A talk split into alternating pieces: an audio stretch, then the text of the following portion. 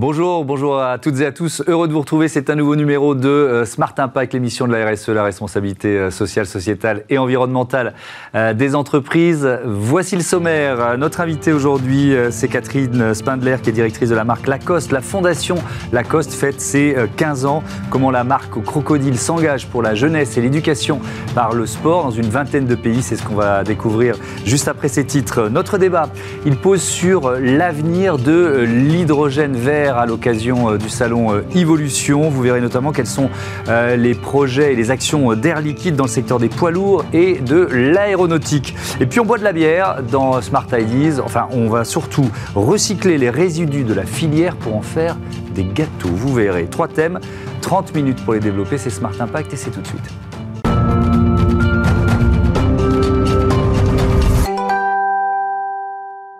Les 15 ans de la fondation Lacoste. Pour en parler, j'accueille donc Catherine Spindler. Bonjour, bienvenue. Vous êtes euh, directrice de la marque euh, Lacoste. On va détailler les actions, les projets de la fondation. Mais peut-être pour commencer, euh, la, démarche RSE de, Lacoste, qui est résumée en une formule, la durable élégance. Ça, se traduit comment en termes d'engagement On va commencer par les engagements environnementaux.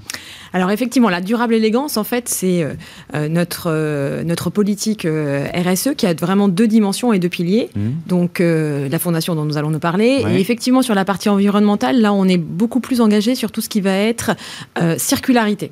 Et avec un enjeu euh, majeur, prioritaire, qui est d'abord la durabilité de nos produits, alors mmh. qui est, on va dire, j'allais dire presque dans les gènes de l'entreprise depuis, depuis l'origine. Hein. L'entreprise et la marque vont avoir 90 ans en 2023. René Lacoste, qui est à l'origine de, de, cette marque, a toujours été extrêmement tourné vers la durabilité des produits. Donc aujourd'hui, en fait, on a surtout des programmes pour travailler autour de nos matières premières et d'améliorer, et on a cesse d'améliorer en fait la durée de vie de, nos produits, mhm. en particulier de nos pièces iconiques comme, euh, comme le polo.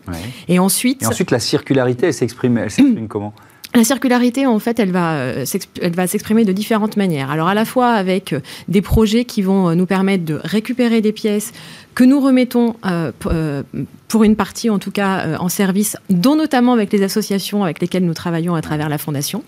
donc on a par exemple l'année dernière en fait développé tout un programme Give for Good où en fait quand vous commandiez en fait sur le site Lacoste, vous receviez donc votre colis et vous aviez ensuite tout était préparé, un système pré-imprimé avec donc un système d'étiquettes prépayées mmh. et les produits que vous souhaitiez en fait remettre en circulation pouvaient repartir euh, immédiatement dans ce colis et l'étiquette pré-imprimée et prépayée repartait directement aux associations partenaires. Euh, donc c'est type d'initiative que, que, nous faisons. Ensuite, il y a une partie des produits en fait que nous euh, recollectons qui nous permettent là plutôt de faire de la démarche en fait plutôt industrielle justement de recycling. Donc aujourd'hui en fait, on est amené à faire des développements alors sur des volumétries encore qui sont relativement limitées, mais mhm. par exemple des polos totalement recyclés avec avec des chutes de polos mais en fait, ce sont donc. Ah oui, vous récupérez des chutes et vous faites des polos. Et en fait, on refait des polos. On, a, euh, on a fait également euh, des sacs avec nos chutes de polos. Mhm. Et ensuite, on utilise une partie donc, de ces produits que nous récupérons pour la travailler industriellement sur des techniques en fait de recyclage euh, avec des produits qui sont plus ou moins simples en fait à, recycler. Donc, on a beaucoup travaillé autour du, autour du polo. Il y a des choses qui sont plus complexes, pour être très honnête, autour notamment de, de la catégorie footwear, parce qu'il y a des, des, des, parties en fait de, nos produits euh, chaussures qui sont un peu plus euh, complexes à recycler. Mais on a donc pas mal d'équipes qui qui travaillent en fait sur ces enjeux-là. Il y a un budget de recherche et développement pour euh, progresser et que la part effectivement devienne plus, plus importante. La Fondation Lacoste, donc créée en, en, 2006, 200 projets portés par 50 associations réparties dans 22 pays, plus de 100 000 jeunes d'ores et déjà aidés. déjà, ça ne doit pas être si simple. Comment vous choisissez les associations? Puisque vous êtes dans, dans, dans 22 pays, il y a l'ambition d'aller d'aller dans plus de pays encore dans les années à venir, mais euh, ça veut dire quoi? Vous êtes aidé localement? Comment vous choisissez? Les associations Alors effectivement, euh, donc on a, bon d'abord, cette fondation qui existe depuis 15 ans, qui euh, a des statuts, parce que c'est une fondation qui est en fait sous l'égide de la Fondation de France. donc ça c'est déjà un premier point, parce que ça, ça apporte un, un, point en fait de cadrage. donc on a beaucoup de candidatures en fait par rapport à la nature de projet que nous avons engagé dans le cadre de, de cadres, donc il y a des statuts de cette fondation. Donc on a beaucoup de candidatures qui nous arrivent en général des pays où nous opérons d'un point de vue activité commerciale. Donc ça, transite en général euh, comme ça. Euh, et en fait, nous les sélectionnons à, partir du moment où, premièrement, ils rentrent donc dans le cadre de nos statuts, à savoir s'adresser à des jeunes entre 6 à 21 ans. Ça fait partie en tout cas des, natures de projets euh, que nous souhaitons accompagner, puisque l'objectif en fait de la fondation est de travailler sur deux dimensions euh, développement personnel par le sport et ensuite insertion professionnelle. Donc il faut déjà que les projets en tant que tels soient dans ce cadre-là. Ensuite que ces jeunes qui ont entre 6 et 21 ans répondent à des critères soit euh, de vulnérabilité par rapport à leur lieu de vie, par rapport à mmh. leur environnement, ou soit d'handicap. C'est là aussi un deuxième élément en fait de, critères. Et ensuite c'est la nature même ensuite des programmes proposés par les associations ensuite avec lesquelles nous devenons euh, mmh. partenaires. 22 pays, euh, dont la France. Vous, vous, menez euh, des, actions, je crois, notamment avec les apprentis d'Auteuil. Oui. Euh, vous faites quoi avec eux? Alors, on a un certain nombre, en fait, donc, euh, d'ateliers. Alors, on a deux natures de sujets, en fait, avec les, apprentis d'Auteuil. On a donc tout un travail autour du développement, là aussi, par des activités d'apprentissage sportif. Et ensuite, on a du mécénat de compétences. donc, du mécénat de compétences, c'est-à-dire que nous avons des propres collaborateurs qui accompagnent, en fait, des jeunes. et quand on parle d'accompagnement, c'est sur une année. donc, c'est pas, c'est pas un accompagnement de mhm. quelques heures dans la découverte de nos métiers, dans même de l'onboarding dans certains cas, en fait, dans notre propre entreprise sur une période. Sur une Donc il y a des apprentis d'Auteuil qui ont été embauchés, qui, qui, sont en tout cas, salariés de la qui, qui font, euh, qui font euh, une pour l'instant, on n'a pas eu encore de personnes embauchées de manière permanente, mais par contre, qui sont venues en fait pendant une année et qui sont accompagnées pendant une année dans la découverte des, euh, des, activités. D'accord. Euh, et euh, voilà, c'est donc le type d'activité que, que, nous pouvons développer, le type de programme que nous pouvons développer. Un exemple français, je vais en prendre un autre au, Brésil qui parle à mon cœur de supporter du, Paris Saint-Germain, puisque c'est Rai qui a été élu d'ailleurs par les supporters du PSG meilleur joueur de l'histoire du club. Bref, mais je ferme la parenthèse. Rai qui, qui vous a quoi contacté? Comment ça s'est passé et, et quel type vous menez là-bas Alors c'est une, une, assez euh, vieille histoire déjà, puisque ça fait très longtemps que nous sommes engagés effectivement avec euh, Gold Elettra, euh, qui est donc son association. donc ça fait déjà donc plus d'une dizaine d'années en fait que nous que nous supportons cette association. C'est un de nos plus gros programmes d'ailleurs. Donc nous accompagnons en fait là pour le coup des enfants plutôt en, assez assez bas âge sur du développement autour donc de l'apprentissage en fait de sport et notamment en fait de cinq sports en fait. Pas que du football Non, pas que du football, effectivement, mais donc il y a cinq activités euh, sportives. Mhm. Et euh, la base du programme, par ailleurs, c'est vraiment, en fait, avant même la pratique sportive, c'est tout un encadrement et une pédagogie sur les valeurs du sport. Euh, et pour euh, commencer à mettre en perspective chez, ces jeunes qui sont vraiment issus donc des favelas, qui sont, enfin, qui sont quand même issus de milieux assez euh, défavorisés, c'est d'avoir un vrai discours qui, qui, qui s'instaure entre ces jeunes, des, donc, des, des, animateurs, des accompagnateurs, qui vont mettre en perspective combien, s'ils se lancent dans le sport, avant même de le pratiquer, mais déjà comprendre cette mécanique-là, mmh. ça va leur donner une forme de confiance en eux, ça va leur donner aussi un but, et comment en fait progressivement, l'objectif, ça n'est pas d'en faire des sportifs de haut niveau, mais c'est leur donner cette mécanique de comprendre comment, quand on s'accroche dans la vie, quand on, développe, on va dire, euh, un certain sens de la ténacité, de, euh, de l'engagement, du courage, comment en fait ça peut donner aussi des voies pour justement en fait s'en sortir et puis euh, mener, mener son chemin. C'est pour ça que je, je lis souvent en fait notre action en disant on démarre en général assez jeune sur des programmes avec des enfants assez jeunes par le sport, parce que c'est la chose la plus facile qui soit pour nous vu nos origines et puis on croit beaucoup aux valeurs du, sport. Mais l'objectif, c'est toujours avec cette finalité de se dire un jour ça va leur servir dans leur insertion dans la vie euh, professionnelle ou dans la vie, euh, euh, dans la vie d'adulte. Mmh. Et c'est vraiment avec cette, cette, cette perspective-là. Vous êtes donc, je le disais, dans, dans, une vingtaine de pays, 22 pays, avec l'ambition d'en ouvrir d'autres, je mets, je mets des guillemets. Que, comment, comment ça va se passer là aussi? C'est en fonction des associations que, qui vous ont contacté ou que vous avez euh, envie d'aider Alors en fait, ce qu'on veut, donc aujourd'hui on est dans 22 pays. Mmh.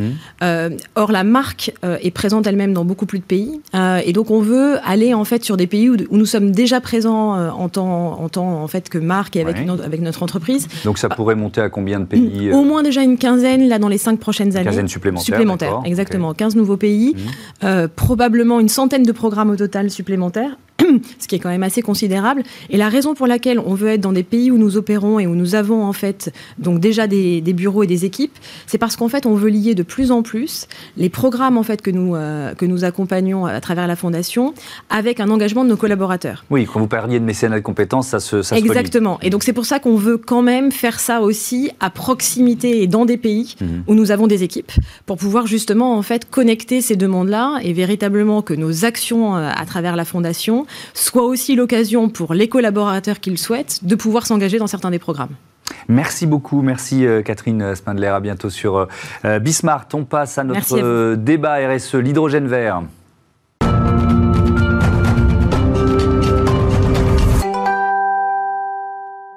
L'hydrogène, l'hydrogène vert euh, au menu de ce débat dans Smart Impact. Je vous présente euh, mes invités. Euh, Cécilia Fouvry-Renzi, bonjour, bienvenue. Vous êtes directrice des activités hydrogène énergie pour l'Europe du Sud-Ouest chez Air Liquide. À vos côtés, Florence Rousson-Monpeau, bonjour. Bonjour. Bienvenue à vous aussi. Merci. Directrice de la division Green Tech de GL Events qui organise ce salon Evolution qui, se tient là les 27 et, 28 octobre. C'est quoi? C'est le grand rendez-vous de, l'hydrogène en quelque sorte? Absolument. Evolution, c'est le grand rendez-vous de l'hydrogène. Pour la première fois en Europe, nous accueillerons 220 euh, entreprises, exposants et marques sur le salon qui vont présenter toutes les solutions hydrogène à destination de tous les usages industrie, mobilité, énergie. Donc, euh, on est ravis effectivement du développement de cette manifestation chez GL Events et au sein de notre division Green Tech qui est spécialisée sur l'organisation d'événements dans le développement durable euh, et dans l'environnement. C'est un salon qui avait jamais eu lieu en, Europe, qui, des, qui avait pu se tenir, ou des équivalents euh, ailleurs, ailleurs, sur la planète Alors, c'est un salon qui est né à Paris, qui est né en France, euh, qui est un salon qui, qui émane du coup d'une réflexion de GL Events qui a été conduite avec les acteurs sectoriels et notamment France Hydrogène, qui organise du coup cette manifestation avec nous, parce qu'on a senti il y a six ans qu'il y avait une thématique qui était en train d'émerger, innovante, structurante pour l'activité industrielle française. Et ce qui nous intéresse au sein de GL Events, c'est de pouvoir du coup avoir des événements professionnels mhm. qui sont porteurs de solutions, d'innovation et de valorisation euh, d'éléments de structuration pour les filières en développement. Oui, alors justement, et on va parler de ce que ça représente pour euh, Air Liquide. D'ores et déjà aujourd'hui, euh, c'est 10% des revenus d'Air Liquide, 2 milliards d'euros par an, avec un objectif 2035, tripler le chiffre d'affaires hydrogène, donc passer à 6 milliards d'euros par an. Cécilia Fouvrier-Renzi, pourquoi, pour vous, c'est une pierre angulaire de la transition énergétique, l'hydrogène? Tout à fait. Nous sommes vraiment convaincus que l'hydrogène va être clé pour décarboniser notre société. Mmh. Il ne pourra pas tout faire, l'hydrogène, mais sans hydrogène, on ne pourra pas construire ensemble une économie, une société sans carbone. C'est pour ça que nous sommes fiers d'être sponsors du Salon Evolution, mmh. parce que ça va être vraiment un carrefour dans lequel tous les acteurs publics et privés, ils auront l'occasion d'échanger, parce qu'aujourd'hui, l'objectif, c'est vraiment fédérer, travailler ensemble pour développer cette filière. c'est une filière qui, qui existe, mais qui est en train de se structurer. Vous la voyez vraiment grandir? Tout à fait. Air Liquide est travaille sur l'hydrogène depuis plus de 50 ans. Mhm. C'est une des, technologies et des procédés classiques de nos métiers pour accompagner donc les processus industriels. Mais depuis 10-15 ans, on travaille vraiment pour développer l'hydrogène comme vecteur d'énergie pour décarboner l'industrie et la société. Hmm. Et nous sommes vraiment convaincus qu'il va être clé et sans hydrogène, on ne pourra pas décarboner. Oui, alors avec évidemment cette notion d'hydrogène vert pour progresser dans, euh, face à cet objectif. J'ai vu que Air Liquide investissait beaucoup dans des start-up. Ça, c'est un, axe de, un axe stratégique pour vous? Tout à fait. Aujourd'hui, comme je disais, il faut vraiment fédérer les acteurs. Aujourd'hui, on a démontré dans les 10-15 années que les technologies existent. On a beaucoup travaillé avec des start-up des centres de recherche mhm. pour démontrer la faisabilité de développer cette filière. Aujourd'hui, la prochaine étape pour réussir à développer la filière et décarboner nos sociétés, c'est changer d'échelle, vraiment massifier. Mhm augmenter la taille de nos écosystèmes, que ce soit dans la production, la distribution et les usages finaux. Et donc, on a besoin vraiment de fédérer la recherche, les start-up, les acteurs publics et privés. Il faut vraiment donner cet élan tous mmh. ensemble. Et c'est aussi l'objectif de ce salon, euh, Florence Rousson-Monpeau. C'est quoi, si on, si on, si on euh, dézoome un peu pour euh, essayer de prendre conscience du, du marché, des usages de, de l'hydrogène, c'est quoi les usages aujourd'hui? Et puis surtout, les perspectives qui s'ouvrent, c'est ça qui nous intéresse. Alors effectivement, je crois que ce sont les perspectives qui sont effectivement intéressantes de regarder. Quand on, on, constate ce que euh, France Hydrogène pose comme schéma et comme trajectoire aujourd'hui, euh, on parle de 680 000 tonnes d'hydrogène produites à échéance 2030 avec des enjeux forts et une redistribution à 70% sur l'industrie, 23% sur la mobilité et 7% sur l'énergie. C'est potentiellement plus de 50 000 emplois qui vont être créés. Je crois qu'on est dans des enjeux aussi de réindustrialisation de nos territoires. On a la chance aujourd'hui, et on le voit avec des partenaires comme Air Liquide qui sont très performants, d'avoir de la compétence, de l'expertise au niveau du territoire. Il manquait euh, le volet financement-investissement. Les annonces du président de la République récentes, je pense, apportent beaucoup de, réassurance au niveau de la filière, hein, puisqu'on parle d'un plan d'investissement de plus de 7 mhm. milliards à échéance de 10 ans. Euh, Alors ça, c'est le plan euh, France 2030 qui a été annoncé la semaine dernière. Pourquoi, pourquoi l'engagement le, de l'État est essentiel?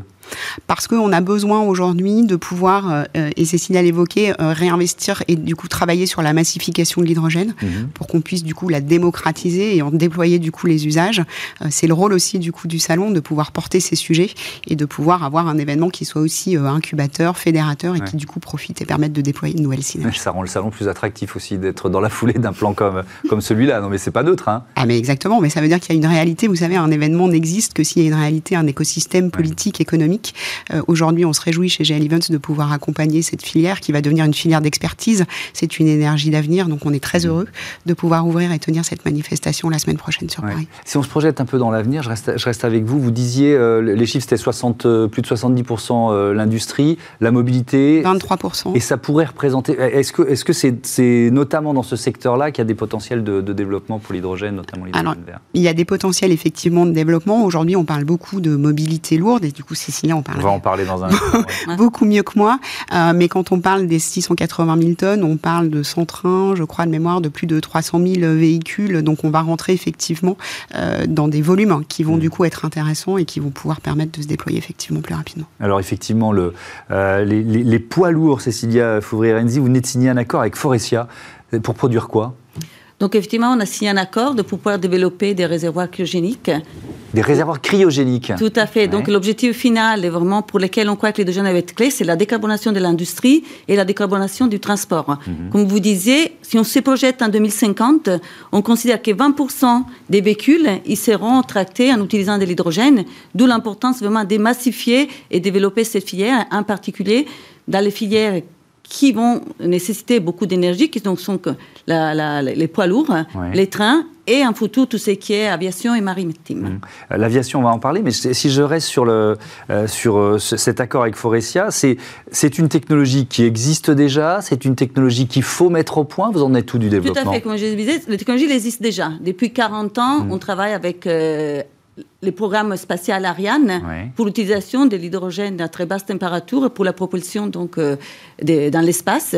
Et donc c'est cette technologie qui existe. Il suffit de miniaturiser en quelque sorte. Qu'on souhaite développer pour hmm. pouvoir la massifier avec des acteurs clés comme Forestia qui hmm. sont dans l'industrialisation et donc dans l'industrialisation de certaines régions en France dans lesquelles on va permettre donc de recréer de l'emploi et de réindustrialiser la France. Je repose ma question, je suis un peu têtu.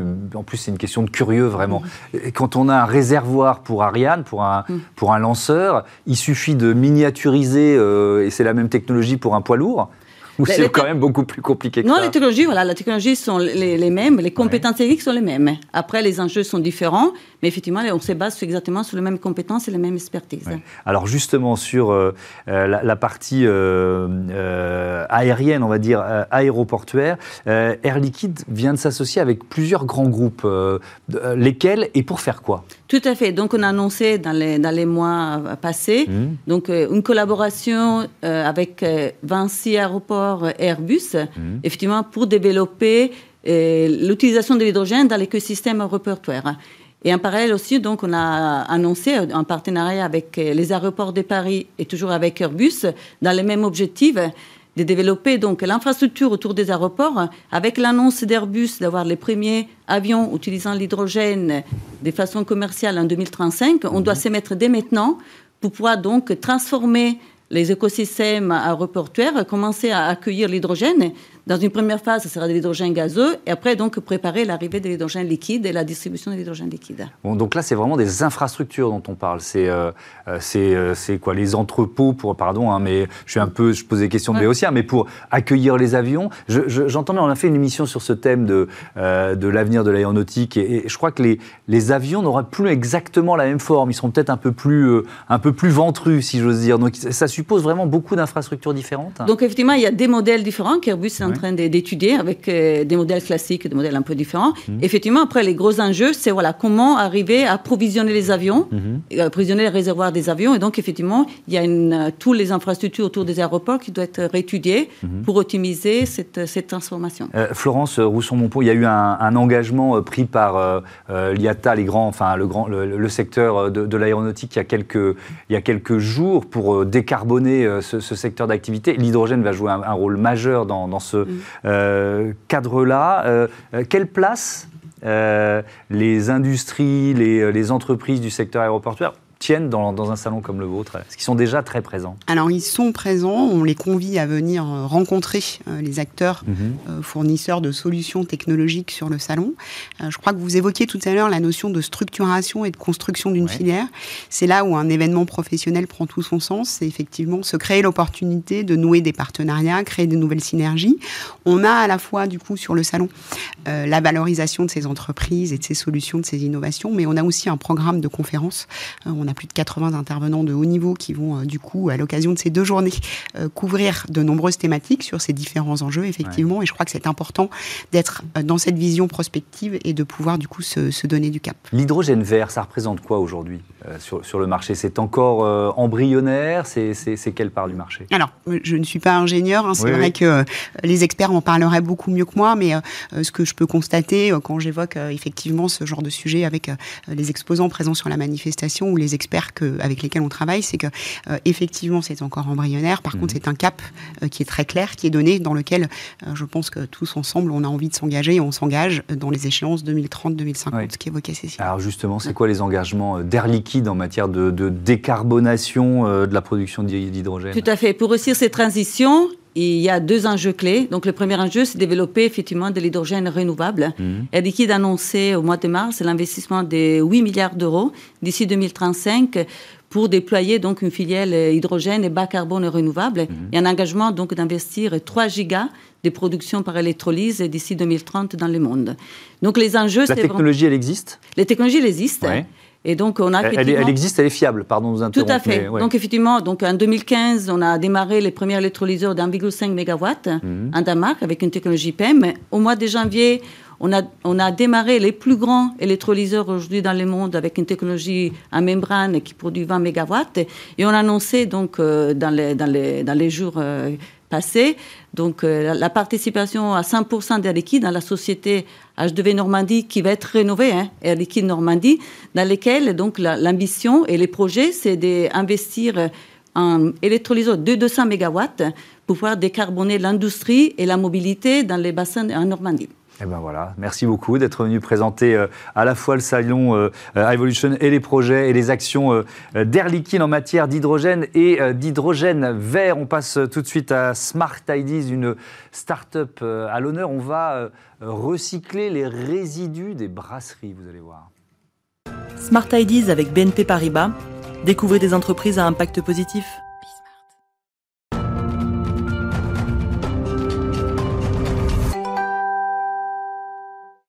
Collecter et valoriser les résidus des brasseries, euh, voilà ce dont on va parler tout de suite avec mon invité Benoît Sicilien. Bonjour. Bonjour. Bienvenue, vous êtes le fondateur des Drêcheurs Urbains. C'est quoi une drèche On va poser, le, poser le, décor déjà.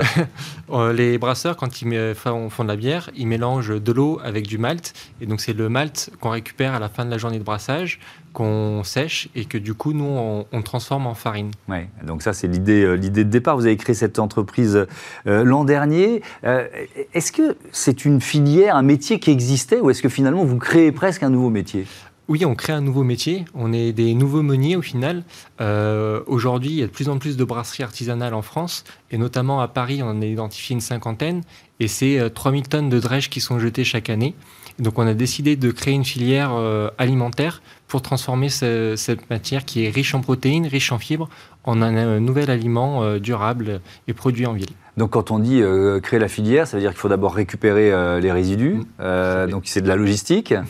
ça, ça, fait partie de la, réflexion. Ensuite, il faut, vous dites, on est des nouveaux meuniers, ben, il, faut, il faut transformer les, les drèches en farine. c'est quand même des investissements importants, ça. Oui, alors il y a, il y a beaucoup d'investissements et de réflexions sur le projet. donc nous, on a fait le choix de mettre en place une collecte à vélo aujourd'hui pour être en mobilité douce et donc du coup de diminuer notre impact environnemental. Mmh. Parce que ça pèse pas forcément, c'est pas très très lourd une drèche euh, C'est quand même assez volumineux. Quand on brasse 1000 litres de bière, on en récupère 300 kilos ah quand, même. Euh, et aujourd'hui, c'est à peu près la taille de la plupart des microbrasseries euh, artisanales qu'on peut trouver sur le Grand Paris. Mhm. donc, et on, transforme cette matière du coup en farine avec un moulin à meule de pierre et on a eu des, soutiens de financement public, notamment pour euh, bah, aider à l'investissement au départ. Hmm. Quels obstacles vous avez dû lever quand on crée une filière comme ça? C'est quoi les difficultés que vous avez rencontrées ou que vous rencontrez encore Qu'on rencontre encore en fait, parce que du coup on est sur un nouveau produit qu'il faut arriver à faire connaître et dire au, euh, que les gens puissent cuisiner avec cette nouvelle farine. Mhm. Euh, donc du coup l'accès au marché est quand même assez long, mais une fois qu'on a nos clients, ils sont quand même plutôt fidèles. Et là, on est en train de diversifier notre gamme et on va lancer des biscuits euh, avec notre farine de drèche et également avec euh, de la bière artisanale à l'intérieur. oui, ah, ouais, on, va, on, va y venir. Mais cette farine, elle, a, elle, elle, donne un, goût un peu différent aux, aux, recettes. C'est quoi ses bah, caractéristiques? euh, C'est une farine qui est riche en protéines, riche en fibres, avec très peu de gluten. donc nous, ce qu'on recommande, c'est d'en mettre un tiers de cette farine-là avec d'autres farines. Et ça apporte également un, goût de céréales en bouche, voire de caramel selon les, les drèches qu'on peut récupérer auprès des brasseurs. Hmm. Et donc, vous avez eu euh, cette idée euh, euh, de, créer un nouveau produit. Donc, ce sont des biscuits, c'est des biscuits sucrés? C'est des biscuits sucrés, tout à fait, oui. bah, en fait, on a beaucoup de concurrents qui sont beaucoup sur des, des crackers apéritifs. et nous, on vu qu'on s'oriente sur la massification de la collecte et donc sur la transformation en farine, la farine est beaucoup utilisée en pâtisserie. C'est pour ça qu'on a décidé de partir sur du, des biscuits sucrés. Hmm. C'est quoi vos circuits de distribution aujourd'hui? Euh, aujourd'hui, je fais beaucoup de ventes directes euh, et puis je suis en train de travailler avec des épiceries fines euh, de proximité pour me, faire référencer. je vise vraiment ce lien avec le producteur, enfin le consommateur, parce que c'est pour moi c'est un peu l'avenir et c'est la plus-value de notre modèle plutôt que de faire que du volume et d'aller voir de la grande distribution. En fait, Quand vous dites lien avec le consommateur, c'est quoi? C'est l'idée de communauté qu'on retrouve dans, beaucoup de la communauté qui se crée dans, dans, le secteur de l'économie circulaire. De, bah, euh, c'est déjà la communauté, mais c'est aussi le, le, fait de savoir d'où ça vient, d'où vient le produit, mhm. de comment c'est fait, quels sont nos engagements sociétaux derrière. Et pour que le consommateur s'y retrouve également, on souhaite mettre en place une traçabilité avec l'origine de la bière. Donc on pourrait manger et consommer sa bière en même temps. Oui, effectivement. L'idée, euh, c'est de ne pas faire circuler euh, euh, ces drèches pendant des mm. centaines et des centaines de kilomètres. Ça veut dire quoi? Ça veut dire que là, pour l'instant, vous êtes basé à Paris, c'est ça? Enfin, en région parisienne. Si vous vous développez à l'avenir, vous, voulez quoi Avoir une installation région par région bah, Ça serait l'idée de, mailler un peu le territoire français dans les grandes agglomérations, parce que c'est là où se créent aujourd'hui les brasseries artisanales.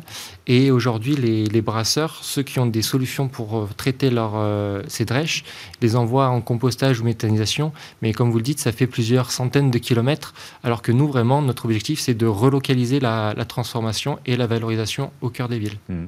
Ils ont un petit goût de bière, euh, ces, ces biscuits? Bah, vous goûterez plus tard, mais en tout cas, c'est, ils ont une texture qui est totalement différente en bouche, qui est assez fondante et qui, qui va vous apporter des, qui va vous faire voyager ah bah, goûter très très vite et donc c'est la fin de cette émission. Hein. Il est temps de la conclure. Merci beaucoup Benoît. Merci. Euh, Sicilien Bonvent aux, aux drécheurs urbains. Voilà, fin de ce numéro de Smart Impact. Euh, à très vite sur Bismart, la chaîne des audacieuses et les audacieux. Salut.